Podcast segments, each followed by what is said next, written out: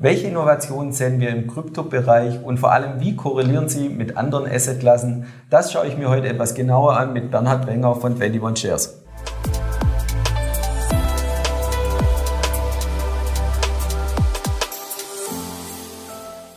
Herzlich willkommen, liebe Zuschauer, zu einem neuen Experteninterview hier bei BXWIS TV. Ich freue mich sehr, ich habe heute Bernhard Wenger von 21 Shares zu Gast. Grüß dich, Bernhard. Servus David, schön, dass ich hier bin. Ja, und die treuen Zuschauer kennen Bernhard natürlich. Einer unserer Krypto-Experten, vor allem wenn es um ETPs geht von 21 Shares. Ja, der Markt ist dieses Jahr etwas verhalten. Äh, wenn man vor allem Bitcoin anschaut, pendelt immer so um die 40.000 plus minus. Was sind die Gründe dafür? Ja, was sind die Gründe dafür? Ich glaube schon, dass Bitcoin und generell Krypto natürlich sich nicht geopolitischen äh, Entwicklungen entziehen kann. Ja, und es ist ein risky Asset, also hat man hier schon die Korrelation auch zu äh, den Aktienmärkten und das müssen Kryptoinvestoren einfach auch verstehen. Ja.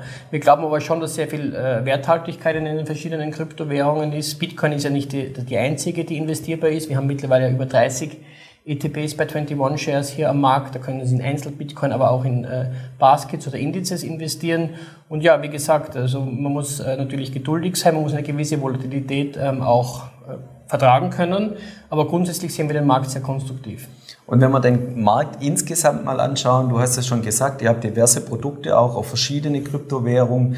Wo geht die Reise hin, wenn wir so die nächsten Monate mal anschauen? Ist es eher so Richtung Basket oder kommen einfach neue Kryptowährungen dazu oder gibt es sogar ein innovatives Produkt? Was ist deine Einschätzung, wo der Markt hingeht?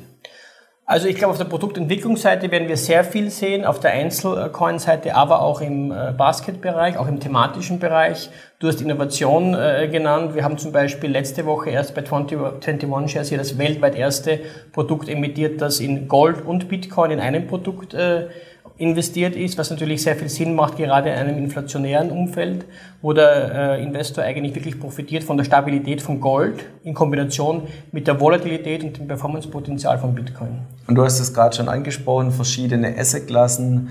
Ursprünglich war so der Gedanke, es korreliert nicht mit anderen Assetklassen, die Kryptowährung. Wir haben gesehen, vor allem in der Krise, als es stark zurückgekommen ist, hat es sehr wohl korreliert, zum Beispiel jetzt mit den Aktienmärkten. Glaubst du, es ist eine Assetklasse, wo sehr stark mit Aktien korreliert oder mit anderen Assetklassen oder man kann sie tatsächlich auch als Beimischung fürs Depot machen, weil es nicht so korreliert?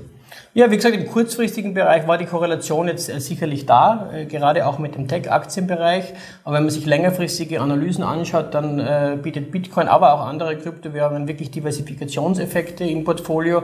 Und ich glaube, Diversifikation ist nur ein Argument oder eine, ein Blickwinkel. Ich glaube, auch Risiko-Rendite-Analysen sind wichtig. Wenn man sich Sharp Ratios anschaut, dann machen Kryptowährungen als Beimischung ins Portfolio sicherlich sehr viel Sinn. Und gerade wenn es um Werterhalt geht und Inflation, wie ich schon erwähnt die Kombination äh, aus äh, Bitcoin und Gold äh, bietet hier sehr viel Mehrwert.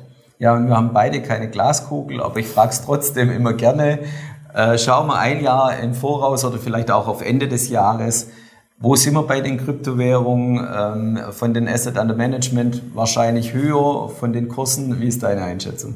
Also von den Kursen ist es schwer zu sagen. Wie gesagt, wir haben keine Crystal Ball, äh, aber ich würde sagen, von den Assets unter Management erwarten wir uns natürlich äh, ein höheres Level, weil wir auch immer mehr Interesse von Investorenseite sehen, sei es Privatinvestoren, sei es äh, sei es institutionelle Investoren und gewisse Produkte, die dieses Jahr noch kommen werden, ich kann nicht zu viel verraten, werden hier sicherlich einiges auch beitragen äh, zum Anstieg der Assets under Management, gerade im Krypto-ETP-Bereich. Ja, herzlichen Dank, lieber Bernhard.